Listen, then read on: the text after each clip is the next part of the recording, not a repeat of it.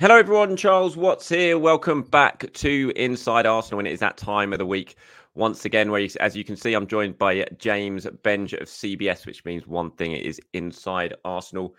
Extra time, James. How are you doing, mate? All good? I'm I'm nervous, Charles. Um, this is take nervous. three. My ah. microphone is crackling, as we've d- discovered, but we think we've it'll got to a stage where it's not going to break. But hey, if it does, I hope people enjoy their old timey sounding podcast or YouTube video. Just imagine we're talking about the 1930s, and but other than that, I'm great because I'm still on the the post Arsenal Liverpool high, and everyone else in the world is, aren't they? Yeah, yeah, it was it was a very fun Sunday in North London, and I've been basking in it all week. I have to admit, I've just been down the gym, and I was I was listening to the Arsecast actually, the sort of second half of the Arsecast uh, when I was on the treadmill, just still kind of basking and enjoying listening to it, even though it was what what five days ago now, and yeah, it's um it's been a lot of fun talking about the Arsecast. Actually, have you heard James's? Um, I called it a monologue earlier on in a week when he yes. talks about Chris Sutton, and, and have you seen? the poorly drawn Arsenal animation with the voiceover over the top. It is it is comedy gold. Uh, the animation is is sensational. I mean, the one the one issue I would have with that is I quite like Chris Sutton.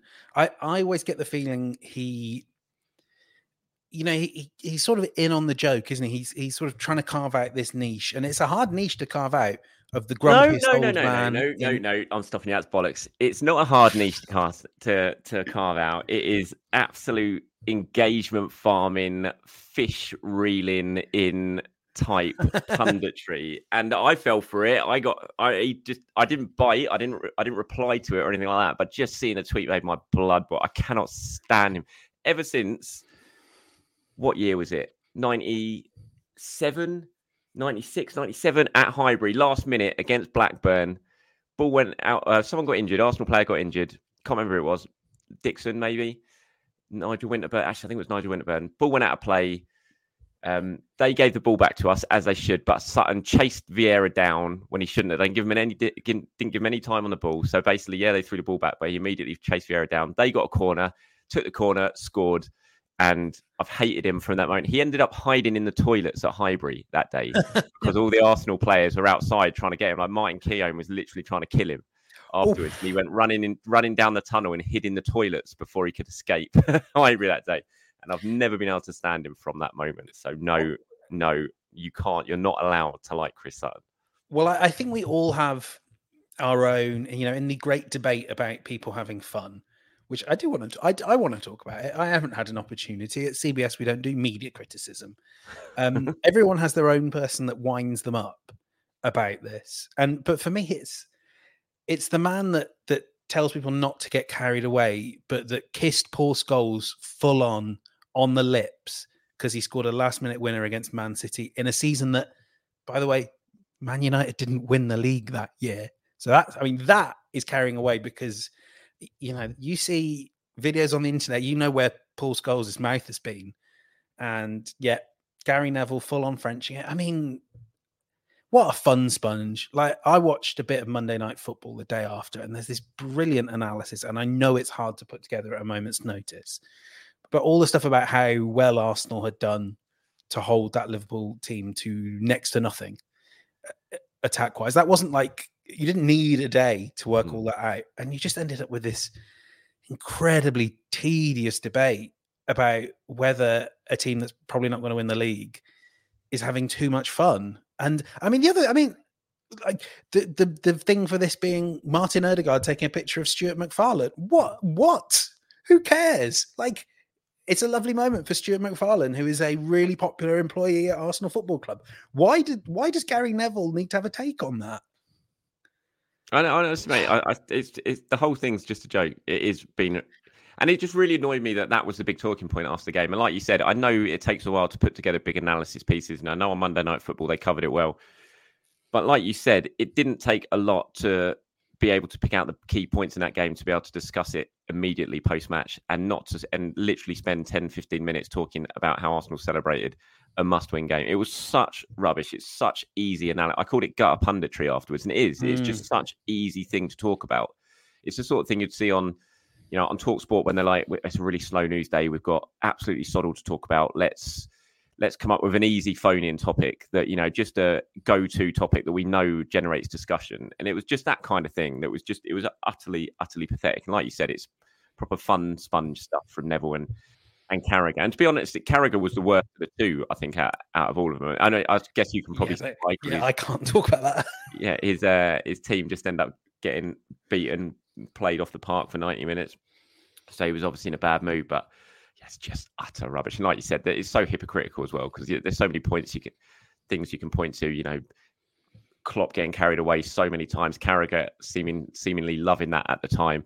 Gary Neville charging down the touchline at Euros when he was assistant coach to Roy Hodgson to celebrate Daniel Sturridge's last minute winner against um, Wales. Wales. Like, yeah, celebrating in front of the fans and jumping in in his suit. And when, wasn't it? It was him when Rio Ferdinand scored the last minute winner against Man United at Stretford End. He went charging off to the Liverpool and didn't yep. celebrate with them, didn't he? And just started celebrating in front of Liverpool fans. It, it's it's there's so many instances where you can point to, and it's so hypocritical, and it's just frankly bollocks. As I said, it just really really annoyed me, and it, how it was a talking point, I I don't know, but from the game itself, I mean, it was we haven't really spoken about it since you were there in the press box. I was there in the in, in the stands, obviously, and um, you know, as a fan, it was just a brilliant, brilliant day.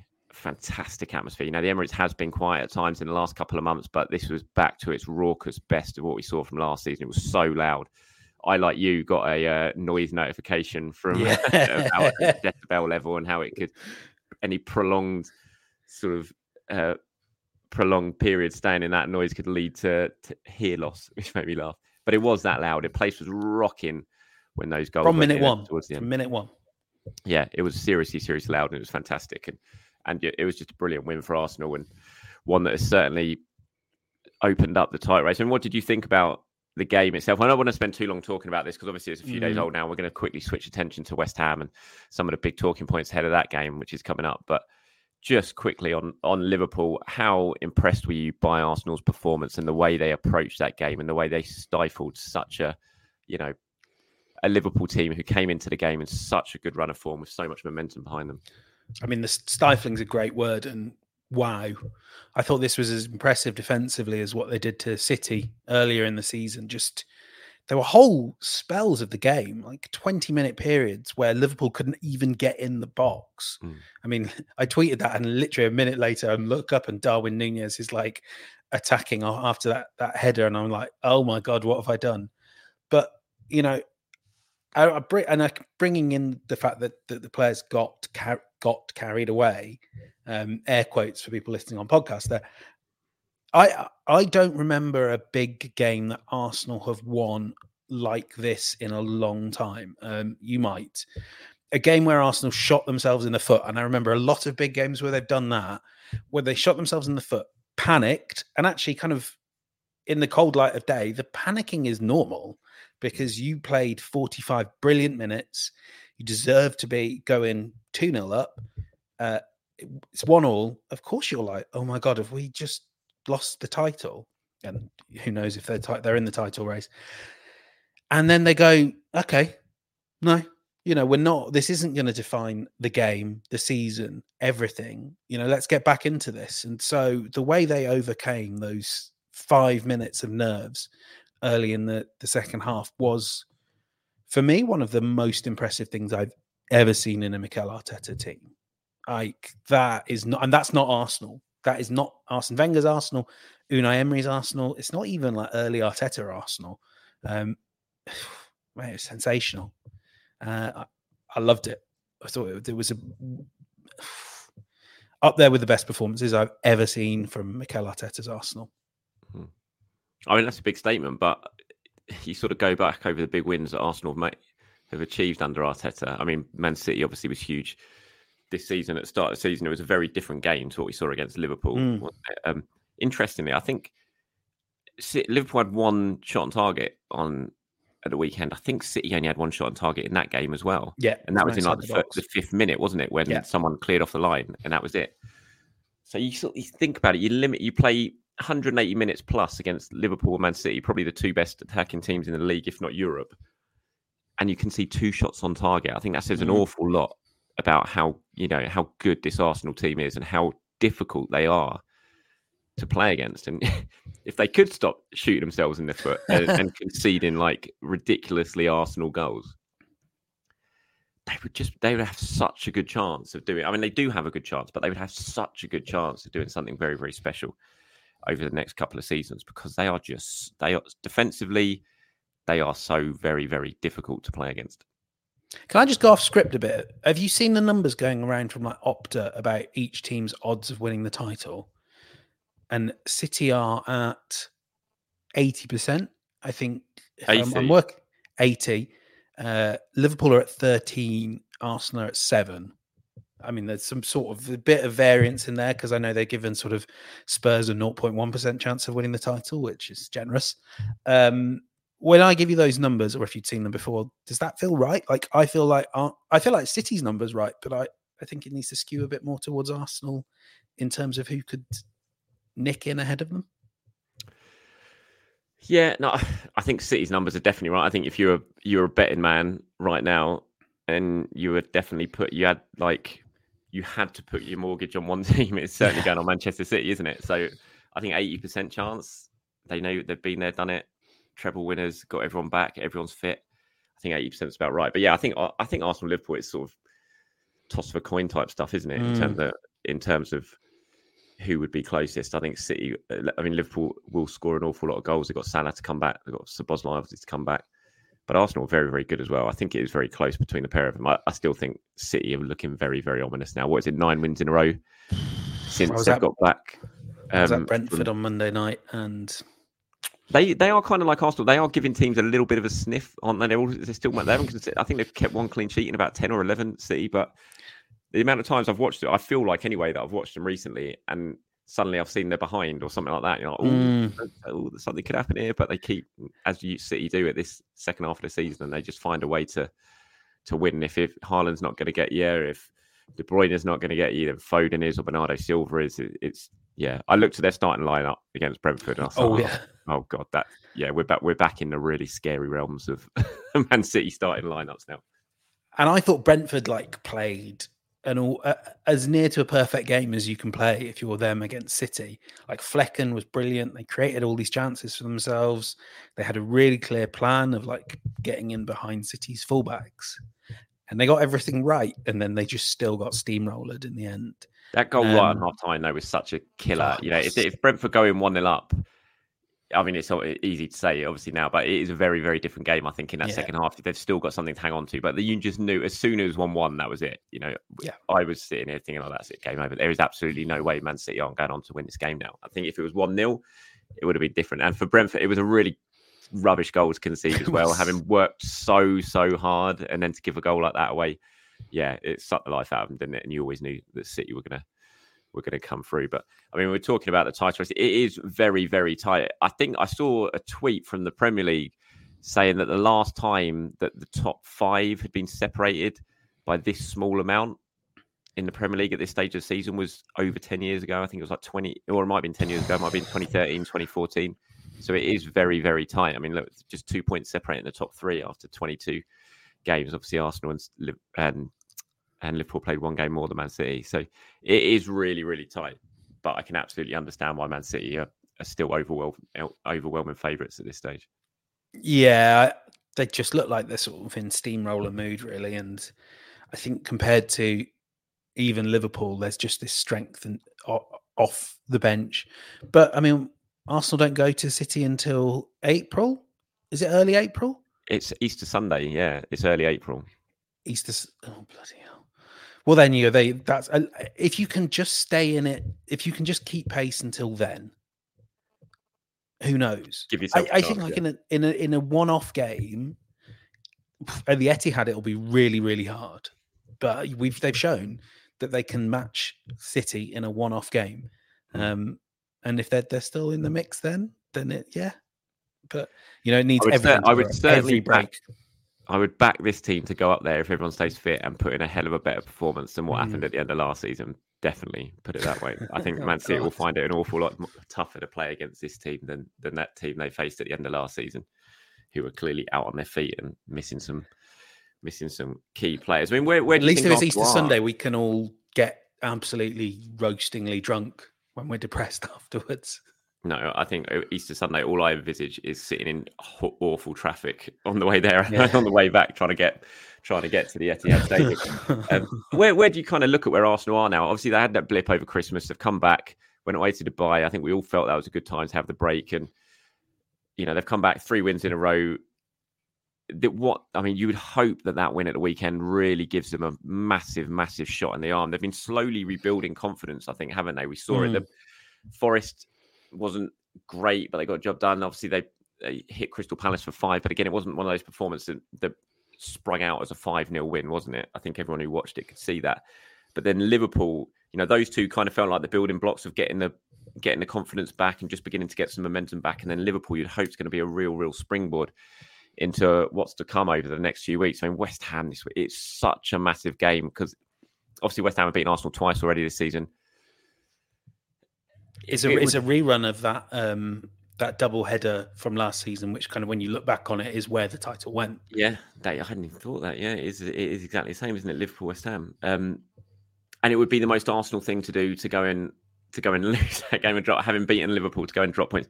They cannot let that happen. They have to go and back up that win against Liverpool with an away win this weekend, and not because it would be it would just do undo it would undo all the hard work, wouldn't it, to go to to go to West Ham and, and drop points. Is huge. I think Man City play first. They play Saturday lunchtime. Everton. Yeah. Um. The the the the flashbacks to April are quite strong, aren't they? They are. They are. This time it's at the Etihad, not at Goodison though. Um, yeah, I mean, what, what are your thoughts going into this West Ham? It's so so important. I mean, every game is the biggest game because it's the next game, but I genuinely Mm. feel as big as last weekend was, this game is just absolutely huge for Arsenal's chances of staying in the title race. I do think the table's telling a few fibs about West Ham. I don't think they're that good. Um, they weren't that. I mean, they weren't very good defensively when they came to the Emirates last season. Um, I think in terms of sort of XG difference, they're like a bottom five team. They they pretty much sacrificed a lot of their defense. I don't know if they lost any sort of high profile midfielders that really helped uh, dominate that area of the pitch. I think maybe maybe they could do with a, a proper anchor man. Although like the individual talent is there, and the worry will be that they will raise their game. That the London Stadium. I mean, it's, I, I I think it's lucky that Arsenal are going there at, at two o'clock on a Sunday. I've done a few of those games and they're pretty sleepy. Um, whereas you know if you get that as a midweek game, the London Stadium can can actually be hardly Upton Park, but uh, it can have a bit of bounce to it. But I don't, I don't know. I mean, we- we'll go into the the team and all that.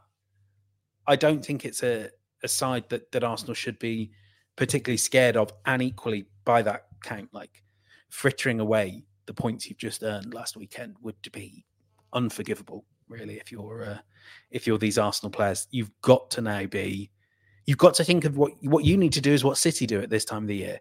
You need to go and win 8, 9, 10, 11, 12 straight. You know, you need to win every game between now and when you go to the Etihad. And that, that's like stratospheric standards. And maybe it's unfair to sort of say that any team should hit them. But Arsenal want to win the title. So there you go. That's what you got to do. Well, it's going to have to, yeah. If they're Yeah. going to win the title, that's what they're going to have to do because Man City is certainly looking like they're on one of those runs now. Just looking at the table again at West, where West Ham are, the seventh, aren't they? Thirty-six points, goal difference of naught. Um, Man United still on minus. you a lot. Man United are still on a minus goal difference. That's mad.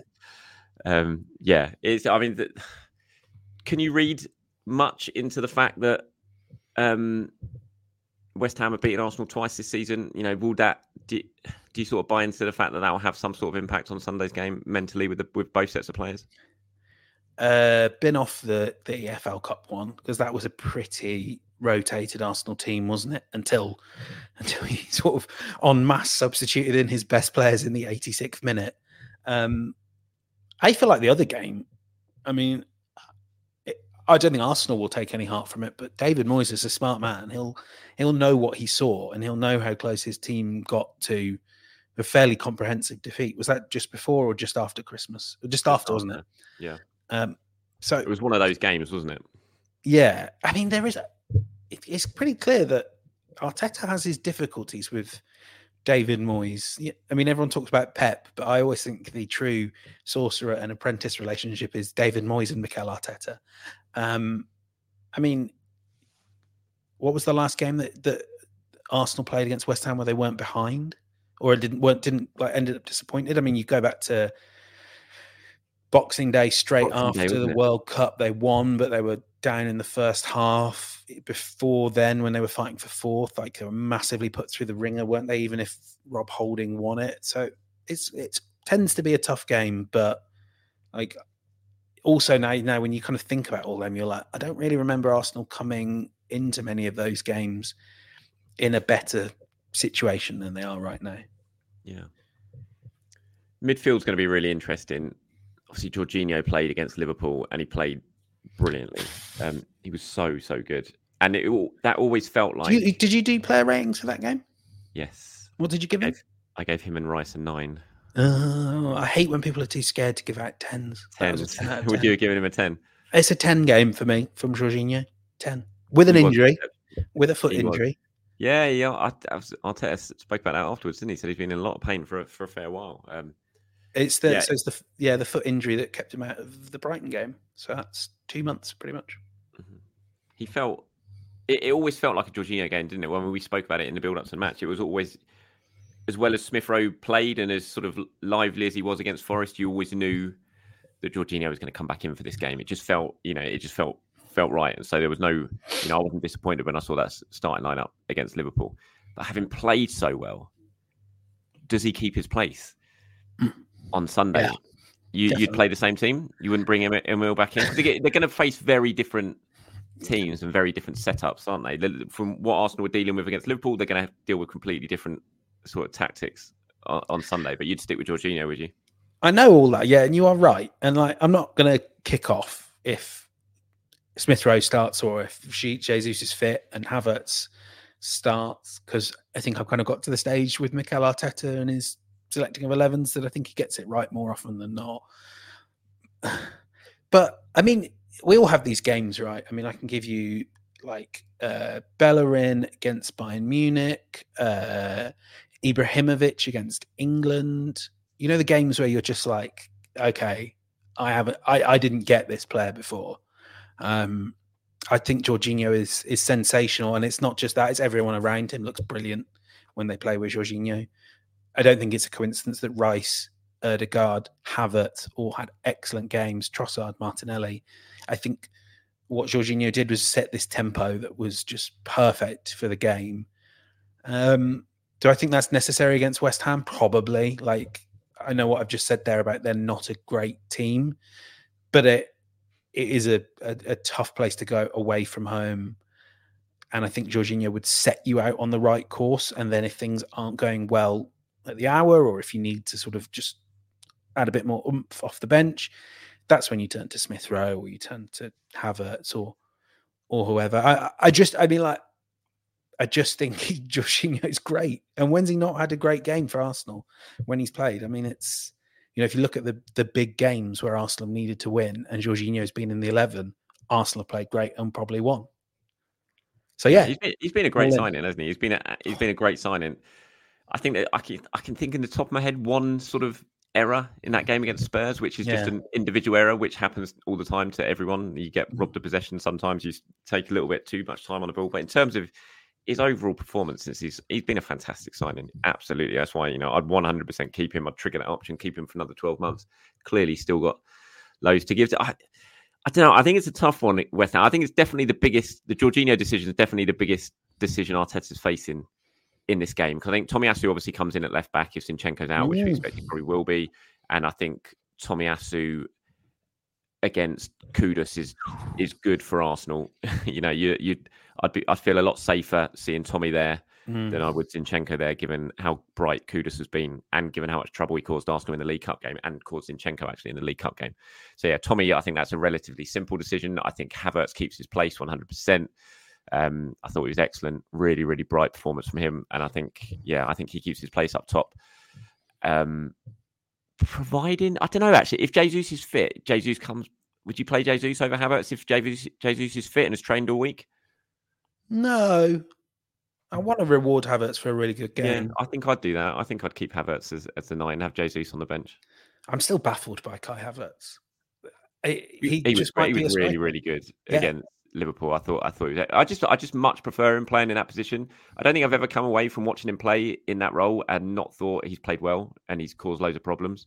Obviously, you want his finishing to be a bit better. He you know should have he should have scored. I never felt he was going to score that when he went through one on one, um, especially with it on his right foot. But so you want that to be better if you're playing as a nine. But I just think I, I, just think he always plays well in that position, and he just causes so many problems. The second half, especially that last half hour, he came into his own so much against Liverpool. He caused Van Dijk and Konate all sorts of problems.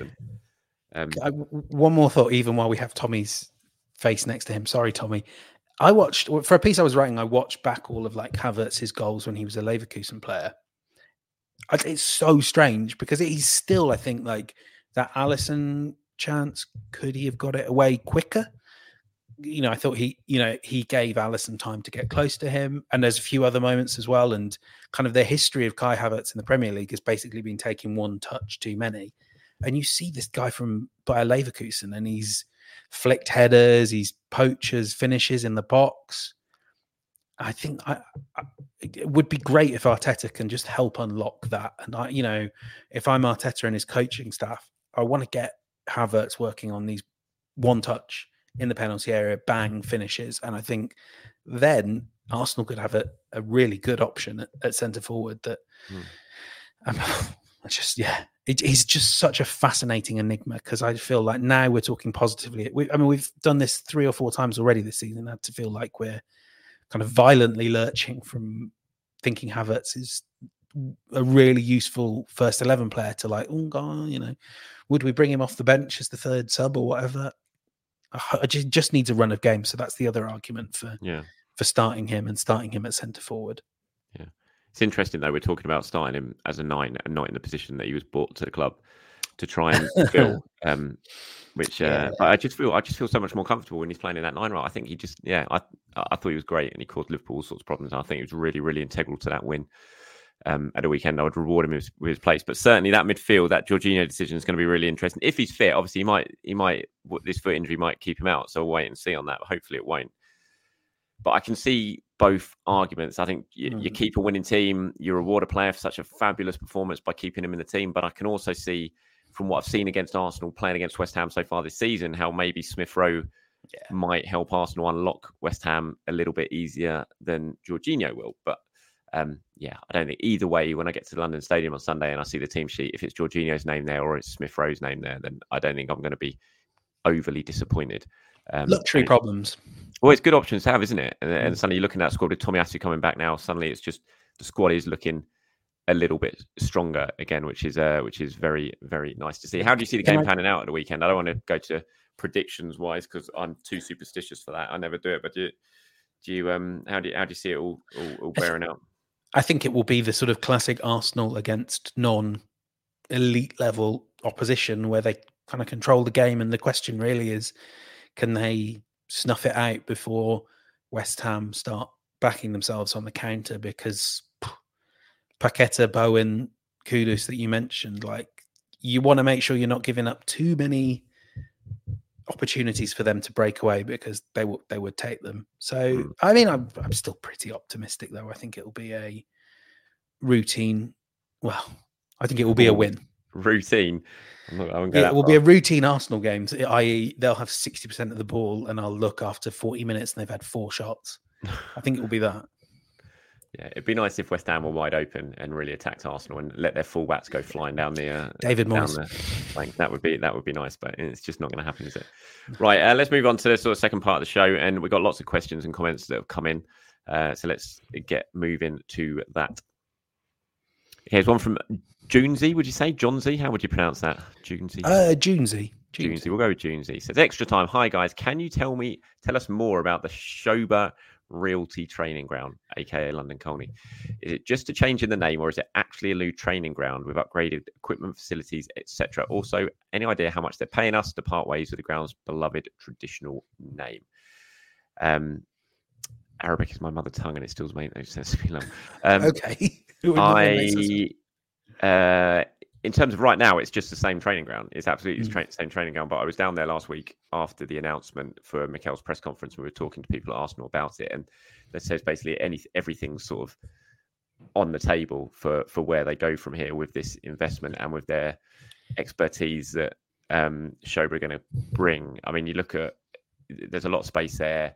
The the options for potentially building a hotel or places for, to stay. I think Tottenham have got the, the lodge, haven't they? There, Yeah.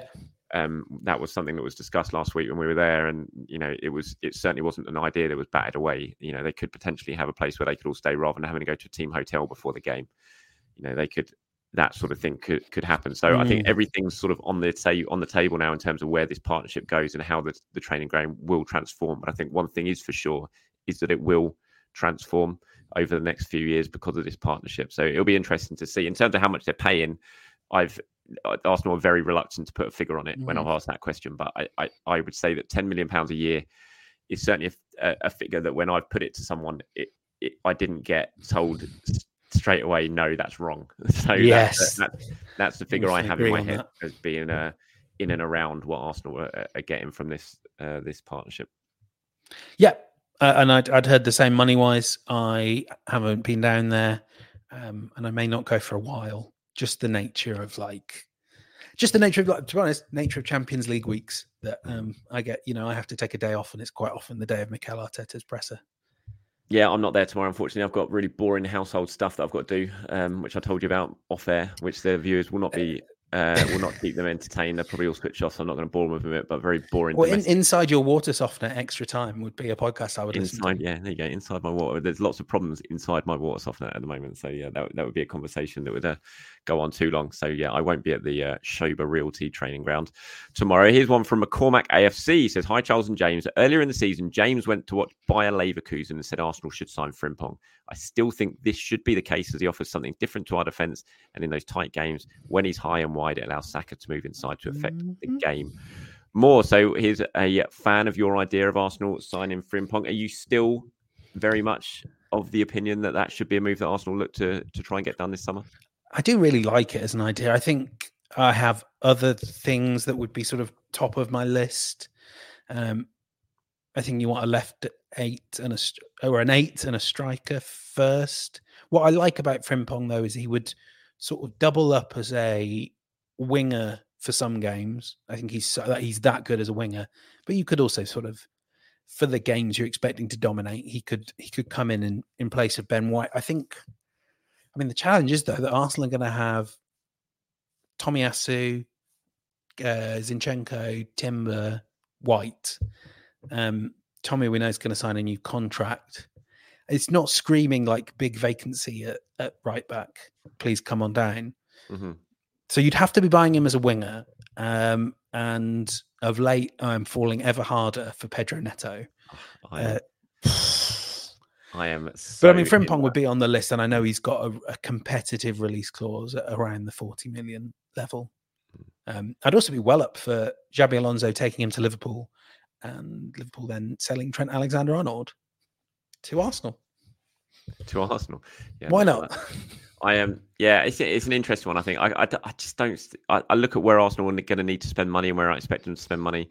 I just don't really see right back as a You're As buying him as a winger, and, and, and like you said, the, the, as we talked about Havertz, it's really interesting because you know are Arsenal going to have to sign a left eight, or are they going to, you know, long term are they still thinking from what they've seen so far this season that's what we're, we're going to look for for Kai Havertz that is to fill that role. Um, so it'd be interesting to see if Arsenal do have to, you know, put some money towards that that position as well. But I think certainly striker is absolutely that's going to eat into Arsenal's.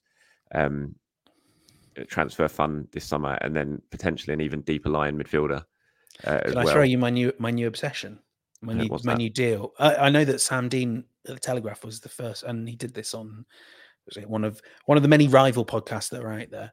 He pitched Frankie De Jong, Oh yes, he did. Barcelona, I which I love as an idea because you sort of see now that Barcelona may feel compelled to sell him. Uh, in such circumstances, you can actually get a good midfielder at an incredible deal. Um, Frankie De Jong is my new uh, white whale. Get me Frankie De Jong in an Arsenal shirt. Is your new white whale? What the hell does White that mean? whale. Well, it's from Moby Dick. You know, it's the sort of thing that obsesses you. I mean, Mm. I have other obsessions in life. I'm very into the last dinner party at the moment.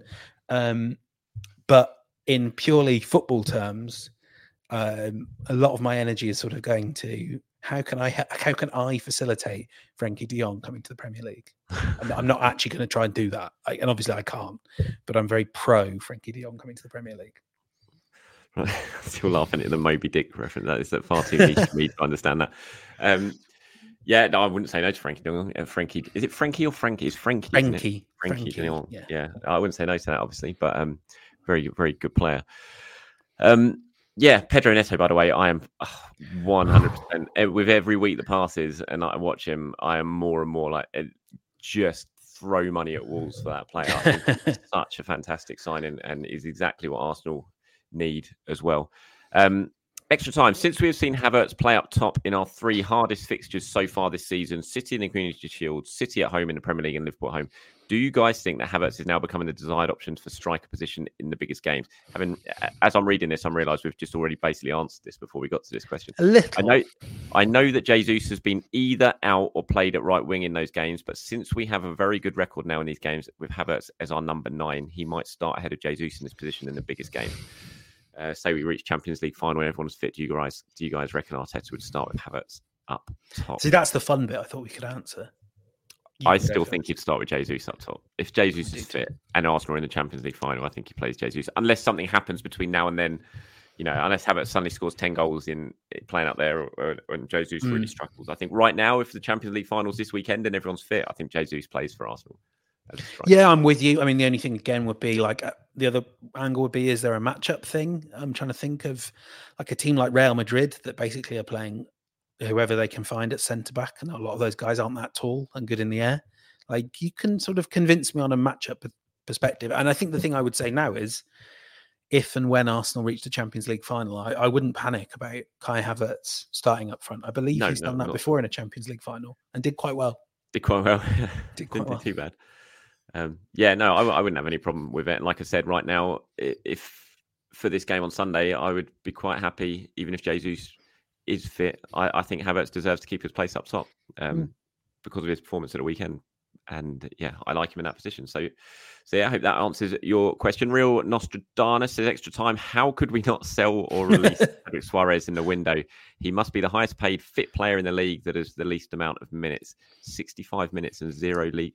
Has he got has he got zero league minutes this season? Really? He's not played a single minute. Um 17 million has been spent on him with a ludicrous 75 grand a week wages. He's not behind the scenes.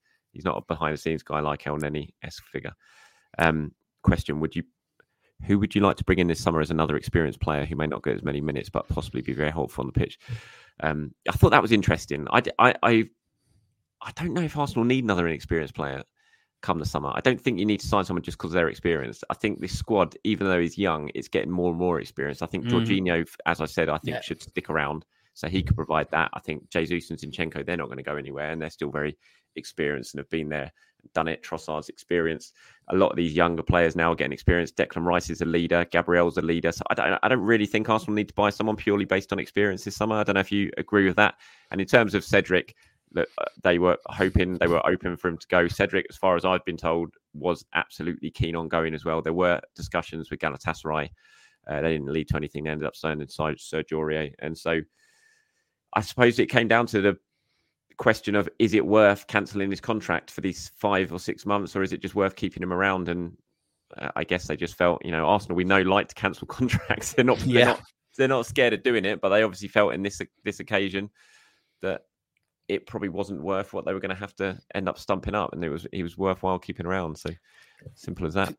because the one thing I would take issue with is actually behind the scenes, people do speak really positively of, do, of yeah. Cedric in terms of you know just the work ethic. I, I know that when I say this, it will be sort of like framed as it's this is not criticism of anyone whose contract they did cancel. Like a lot of those players were on a lot more money and were higher profile and had expectations for a role, deserved expectations for a role that, that Cedric doesn't have. Cedric does that job right. I mean, like I agree when you put those numbers out there, it is a colossal waste of money. Mm. Um, and I thought that at the time, and I've thought it all the way through. But you know, it- you like it's a colossal waste of money in that you spent 17 million pounds for a guy that's a good trainer. he is a good trainer though. So I do. I, I think like the view would be like, well, and he is popular. of- He- He Yeah, popular, exactly. just like Elneny's popular. He is very popular, and he does, you know, he, he coaches the younger Mm. players as well. Um, so he he is a behind the scenes person. There's no, yeah, you can't. I don't think you can say he's not. You know, I think he definitely is. Whether that's worth keeping him around for, everyone else has got a different opinion on that, obviously. yeah. Um, but yeah, and in terms of experience, do you think Arsenal need to sign anyone just purely for experience this summer? Would that be I top your can't think of anyone better than Jorginho. I mean, Mm. uh, like when you you ever see him like doing his warm ups down the si- sideline, it's he's like run. He's basically coaching the team. He is. He does I absolutely one hundred percent. Uh, right, here's one from uh, just a no name. Uh, it says extra time with the potential midfield spots being available in the summer and the resurgence of Sambi Lokonga at Luton. Is there a way back for Sambi next year, or will Arsenal just cash in? Thanks. Cash in, cash in. This is a, this is great. Like a few at the start of the season, you're like, oh my god, Sambi can't get a game for Luton. Uh, like they, Arsenal might never see a penny from this. I don't think. I mean, his book value now must be about eight and a half million. Did he, he signed a four year contract when he joined, or five? Five probably. Fi- five years. Oh, it was top of my three years ago as well, wasn't it? So his book value now would be about six million. Like Arsenal can make a profit on him. That's great news.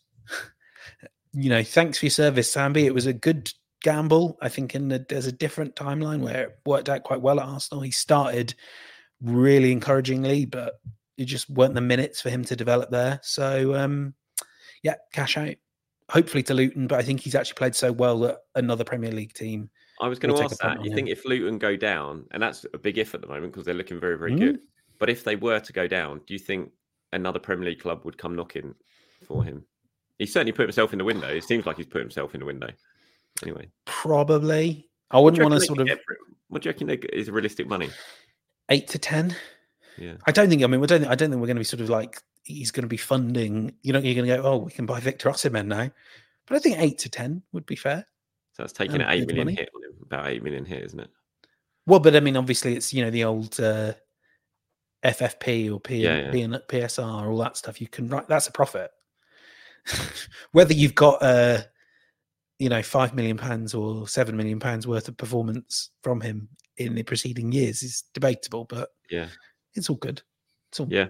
nice That's fair play to him. It's good to see him doing well. And when you said he couldn't get in the Luton team, I think that's a bit unfair. He could. He just got injured, didn't he? Yeah, He was. He started in the team and seemed to be doing pretty well. Then got injured. Now he's worked his way back in and got picked up a couple of assists. It was a lovely assist for his goal. For the goal, someone scored. It was Brighton, wasn't it? It was a lovely assist by Sammy for that. Um, So Mm. yeah, fair play to him. Good to see him doing well.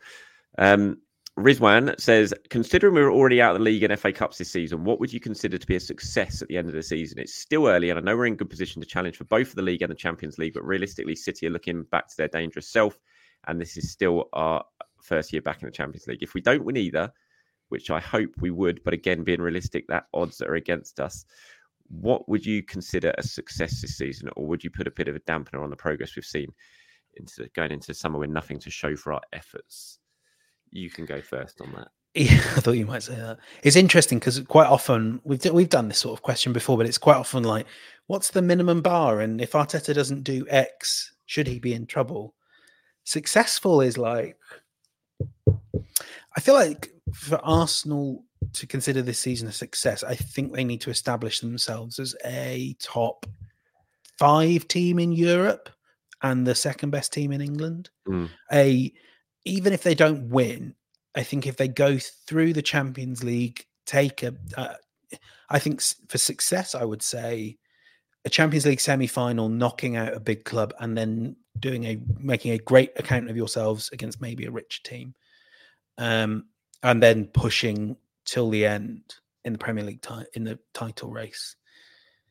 It would be a sort of hollow sort of success, wouldn't it? Because ultimately, success is winning trophies Yeah. and it can only go on for so long that you just go like it's progress and progress is success like you're going to need something to market but i do understand that what arsenal have against them is just the the best team in the world and you know the best team i can remember uh Yeah. since well for, I, i'm doing i'm not going to we could spend ages doing that bit but it's hard but arsenal need to keep proving that they are at the very top of the next run down. Yeah. Yeah, I agree. I think it's really, really hard to define it. I don't see if Arsenal finish second this season. I don't necessarily say that's a success, but I certainly don't say that's a failure. I think that's just where they are. that's the second or third is kind of where Arsenal are at the moment. Um, you know, last season they were fantastic, and but Liverpool had a one of those weird seasons where they kind of fell off a mm. cliff, didn't they? And they're obviously back to what they were beforehand. I think it's easy just to look at Liverpool's season last season and think, oh, that was it. That was the end of the era. It clearly wasn't. It was a bit of an anomaly, on anom- anomaly, of Alan Brazil type moment there. um, and yeah, and they're clearly you know back to back to their best, and they've still got quality team. So it, it's very hard to look at if Arsenal finish second or even finish third, just behind this yeah. Liverpool team as a would be a failure. It certainly wouldn't be a success. Um, but yeah, I think like you, if Arsenal were to finish really, really push City, finish second, having really pushed them, but also r- properly gone deep into the Champions League and shown that they really do mean business against the very, very best, I think then I'd start saying, yeah, obviously they didn't get any silverware, so it's nothing to you know shout home about and have an open top bus mm. parade about. But it, I think it's still another big that'd be another big building block on the unexpected season that they had last season and they enjoyed last season. It would definitely be building uh, a building block. It's just very hard, like you said. You're, you're up against the best team in the world, arguably the greatest club side ever in English football. Who spent just as much as our, you know, they won the treble last season, and they spent just as much as Arsenal did in the summer on new players and and um, revamping the squad with the greatest manager arguably in history. I mean, it's you, that's what you're up against. So if you're you're measuring success purely by winning the title in England, I think that's very very. It's a very very hard thing to do. I really do. And this is why you need to be allowed to celebrate beating one of your one of the the other best teams in Europe because. Mm. Arsenal and Liverpool could get a lot right like Liverpool spent a decade getting almost everything right, or however long Klopp was there, and they had next very little to show for it.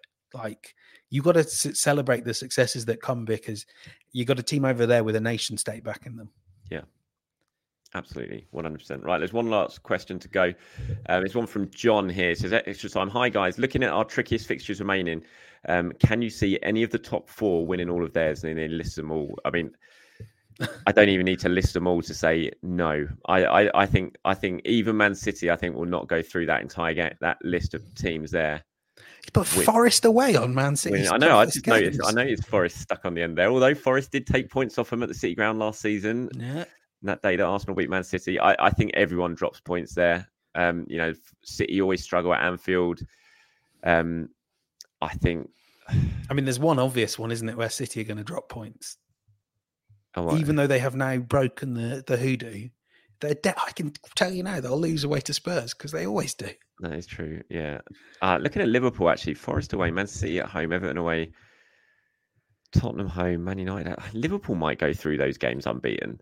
Looking mm-hmm. at it, mm-hmm. actually, because they always do well at Anfield against Man City. I don't really you know, they got Brighton at home, which they got Tottenham at home. You know, Liverpool, main out of all of those, I would say Liverpool, Arsenal obviously got some really tough fixtures there. They've got to go to Tottenham, which is going to be incredibly difficult. Got to go Man City, which is tough. Brighton away. You know, Arsenal got some tough trips there mm. to deal with. So, no, I, I, don't think anyone, to be fair, is going to go through all of those, uh, winning all of them. But I think if anyone quick, did, quick one for you, maybe be Liverpool. When can we when can we get Aston Villa off that list? How long? Have, how long? How long do you see them? Not yet. They're only three points behind. I know. I think they're yeah, not very good. Not yet, but I do see that teams are beginning to.